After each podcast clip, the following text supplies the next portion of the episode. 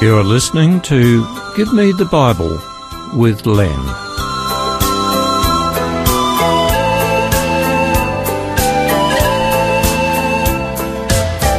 Today's program is entitled Without Cause.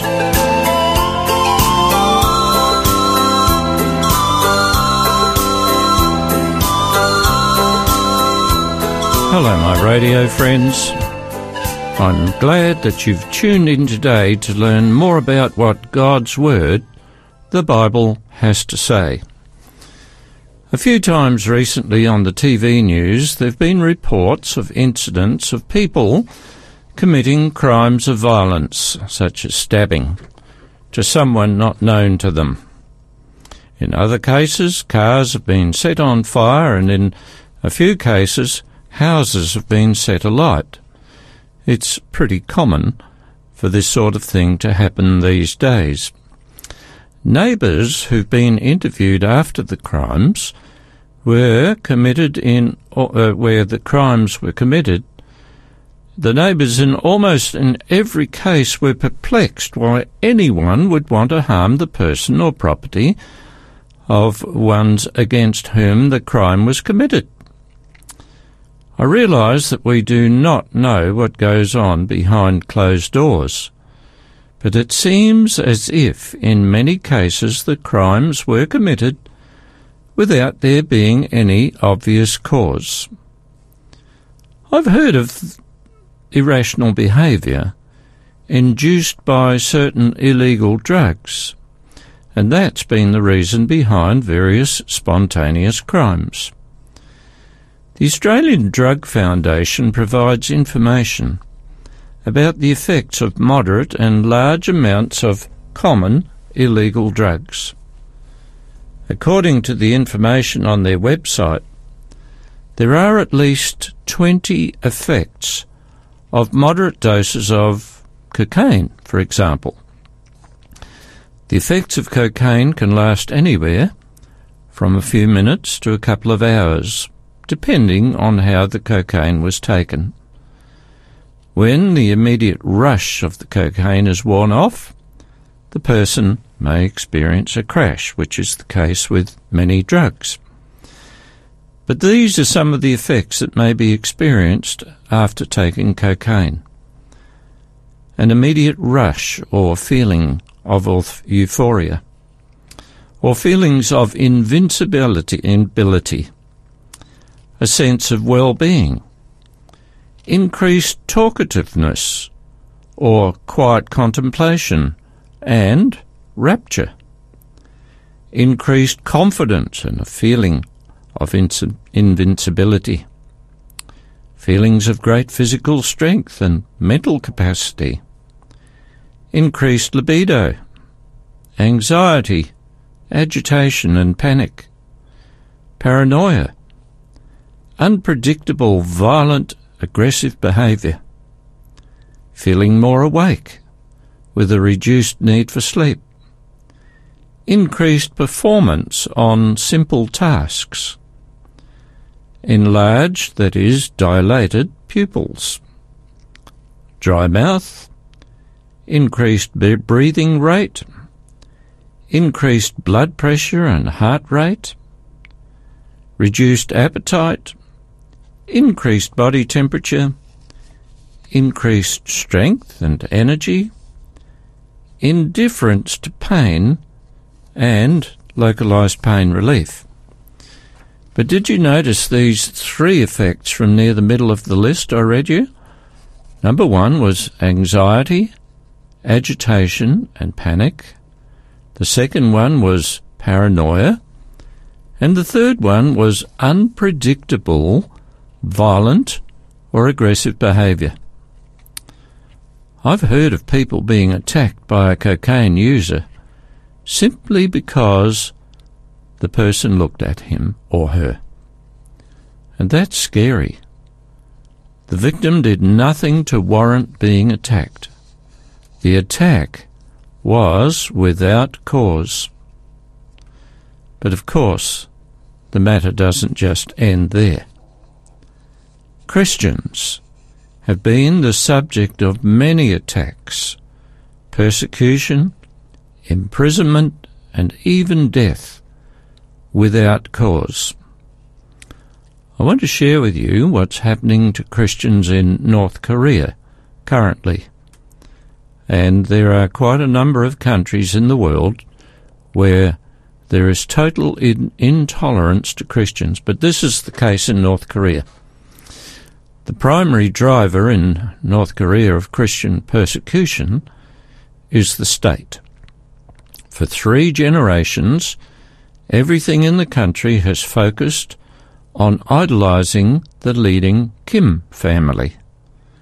Christians are seen as hostile elements in society that have to be eradicated.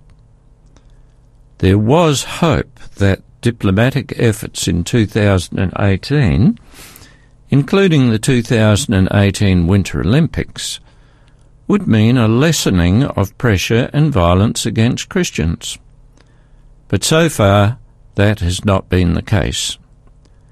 Kim Jong un has maintained his tight control over the populace, and dissent or worshipping anything else is not tolerated. If Christians are discovered, not only are they deported to labour camps as political criminals, or even killed on the spot, but their families will share their fate as well. Christians do not even have the slightest space in society. On the contrary, they are publicly warned against. Meeting other Christians in order to worship is almost impossible, and if some believers dare to, it has to be done in the utmost secrecy. The churches shown to visitors in Pyongyang serve mere propaganda purposes. Right now, it is estimated that there are around 300,000 Christians in North Korea who must hide their faith and meet in extreme secrecy. They have no religious freedom and they live under constant threat. An estimated 50,000 of those Christians are imprisoned in labour camps, detention centres, and banished to remote regions because of their faith. I'd now like to share with you a story about a North Korean girl, Kim Sang-hwa. She writes this I come from a Christian family although for a long time I wasn't even aware my parents were believers. Like so many Christian families, our family was banished in the 1950s to a remote village. However, my father was very good with his hands. I cannot share what his job was, because I don't want to endanger him now. But he was able to make good money. And my mother had relatives in China. My parents continued to hide their faith from the outside world. But I remember waking up one night when I was six. Our house was very small, so we all slept in the same room. When I opened my eyes, I saw my father and mother under the blanket, and I could hear the soft noise of the radio. Later, I learned they were listening to a broadcast from a Christian radio station. In our house was a hidden cupboard. When I was twelve, I accidentally found it. I don't know why, but I started to feel inside the cabinet with my hand and felt a book. I pulled it out, opened the book, and began to read. In the beginning, God created the heaven and the earth, and the earth was without form and void, and darkness was upon the face of the deep. And the Spirit of God moved upon the face of the waters. And God said, Let there be light. And there was light. I began to shiver and drop the book. I was so scared. My discovery would cost me my life. I was afraid to touch the Bible, but I couldn't just leave it there. I closed my eyes, picked up the book, and put it back. I weighed up my options. Should I tell my teacher? Should I visit the local security official? For fifteen days I couldn't think about anything else.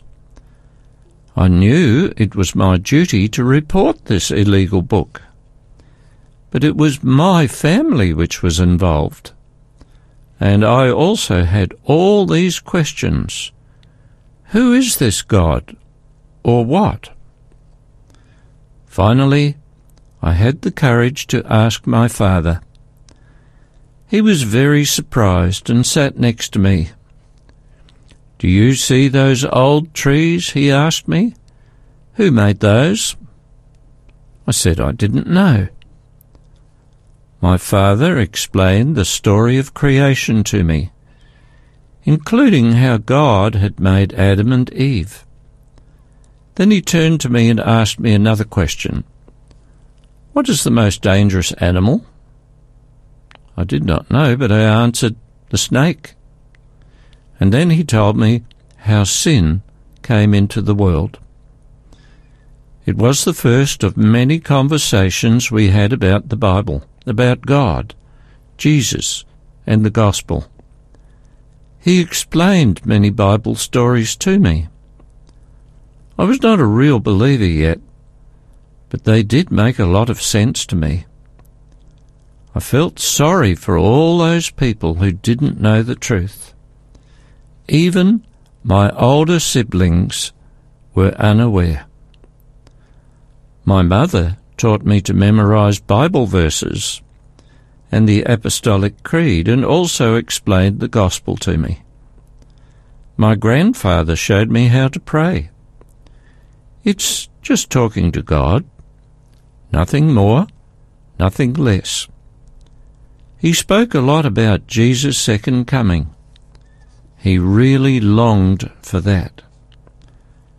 To me, all those stories and ideas were so interesting. I also read the Bible for myself, but I realized it was dangerous. My father always emphasized not to share anything with anyone else. Then he would start to pray in whispers, almost inaudible. Father, help the North Korean people to seek your kingdom first. Sometimes my father met people in a secret location. Many children of believers came to that location too and learned the Bible. We prayed together. Among the people visiting the secret meetings were some non believers too, even spies. When one of those visitors was dying, my father went to see him on his deathbed. The man confessed, I know everything about you, your family, and your faith. I was a spy and ordered to watch you. And? my father asked. You're a good man. I never told anyone you were a Christian. Tell me, how can I become a Christian too? In the final moments of his life, this man repented and entered the kingdom of God. My father was able to lead him there. God protected us time and time again. Once there was a random house check, and it seemed this man also knew we were Christians. But this official was a really great guy and really nice. He never gave us away. All this strengthened my father's faith in God. He always experienced so much peace I really think most believers in North Korea experience more peace and trust God more than believers in free countries. And that's the end of the story, but we'll have a little break and go on straight afterwards.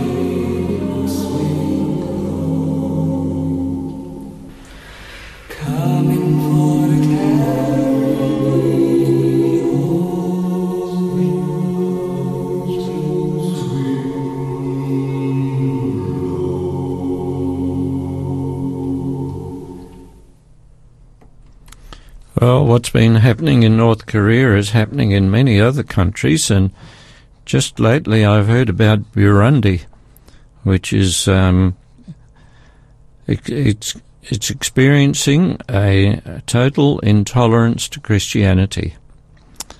And what I've shared with you today is to do with modern times. But for centuries there has been intolerance to Christians. And the question is, why?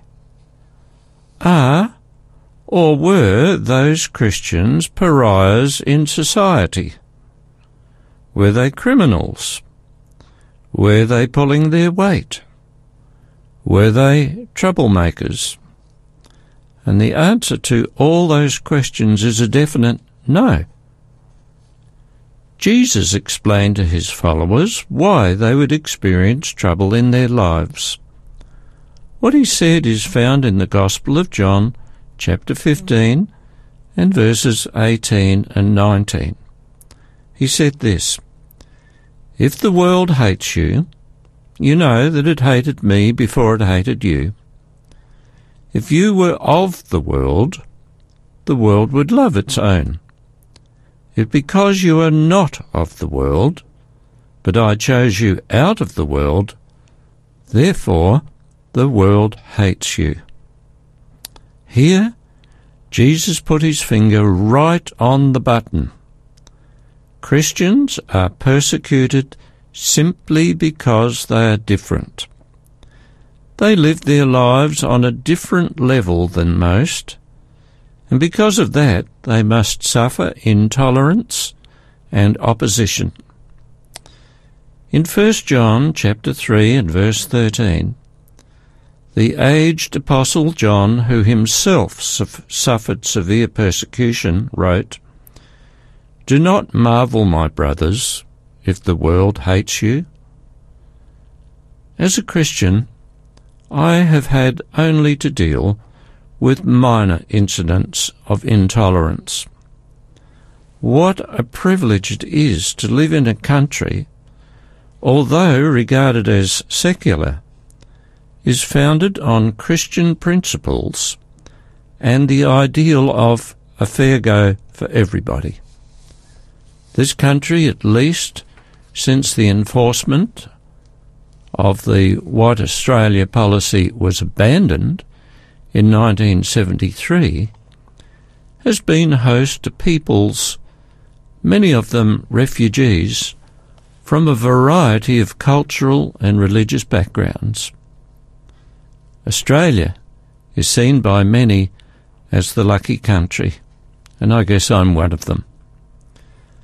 But, of course, such is not the case in many other countries, especially in places where Islam is the state religion, and in communist countries such as North Korea. From what I've read, China, which once relaxed its attitudes towards Christianity, is now also outlawing Christianity to some degree. Now, I've been to China four times, and on those occasions I perceived no hostility being levelled at me because I was a Christian. But such may not be the case today. Jesus, in his Sermon on the Mount, made a remarkable statement. It's recorded in Matthew 5, verses 11 and 12. Blessed are you when people revile and persecute you and say all kinds of evil against you falsely for my sake. Rejoice and be exceedingly glad, for great is your reward in heaven. If someone has to suffer because he or she is a Christian, it shows that they are on the right track, because worldly people are shown up for what they are selfish and without deference to God. And they don't like that. As I shared with you a little earlier, to be a follower of Christ, a Christian, in some places today is a very risky business. That has also been the case in the past where, particularly at the hands of the Roman Church, millions of people were killed, imprisoned, wounded, or persecuted for their faith. It is a perplexing question of why evil hates good. Why is it that bad people want to rid the earth of good people? The answer to that question lies with the originator of evil. Satan is the originator of evil. In John 8, verse 44, Jesus explained. He was speaking to some of the Jewish leaders who, also without cause, were out to get him. Jesus said, You are of your father the devil and the desires of your father you want to do. He was a murderer from the beginning, and does not stand in the truth. Because there is no truth in him, when he speaks a lie, he speaks from his own resources, for he is a liar and the father of lies. No wonder bad people act without cause against good people. They're motivated by Satan, the evil one, the originator of evil. I want to share with you a fantastic quote from that famous Christian author, E.G. White, who says, In the final execution of the judgment, it will be seen that no cause for sin exists. When the judge of all the earth shall demand of Satan why have you rebelled against me and robbed me of the subjects of my kingdom? The originator of evil can render no excuse. You see, Satan is the rebel without cause. My friends, in this talk today, I've shown you two things. Firstly, you've heard that at least in some places, it's risky to be recognised as a Christian. Secondly, you should realize by now that the originator of evil, Satan, is the motivator behind people taking action without any just cause against God's people. But how does all this affect you? Well, firstly, you must realize that becoming a Christian is a big step. There will be dramatic changes in your life and possibly dramatic changes of relationships. Some of your previous friends may now reject you. The other aspect is, is it worth all the bother? Oh yes. The rewards of faithfulness to God far outweigh the few difficulties you may experience because of your willingness to be true to your conscience and true to the Lord. Without cause, I have a very good cause to warrant my faithfulness to Jesus, the one who gave his life to rescue me, and you have the same cause to be faithful to.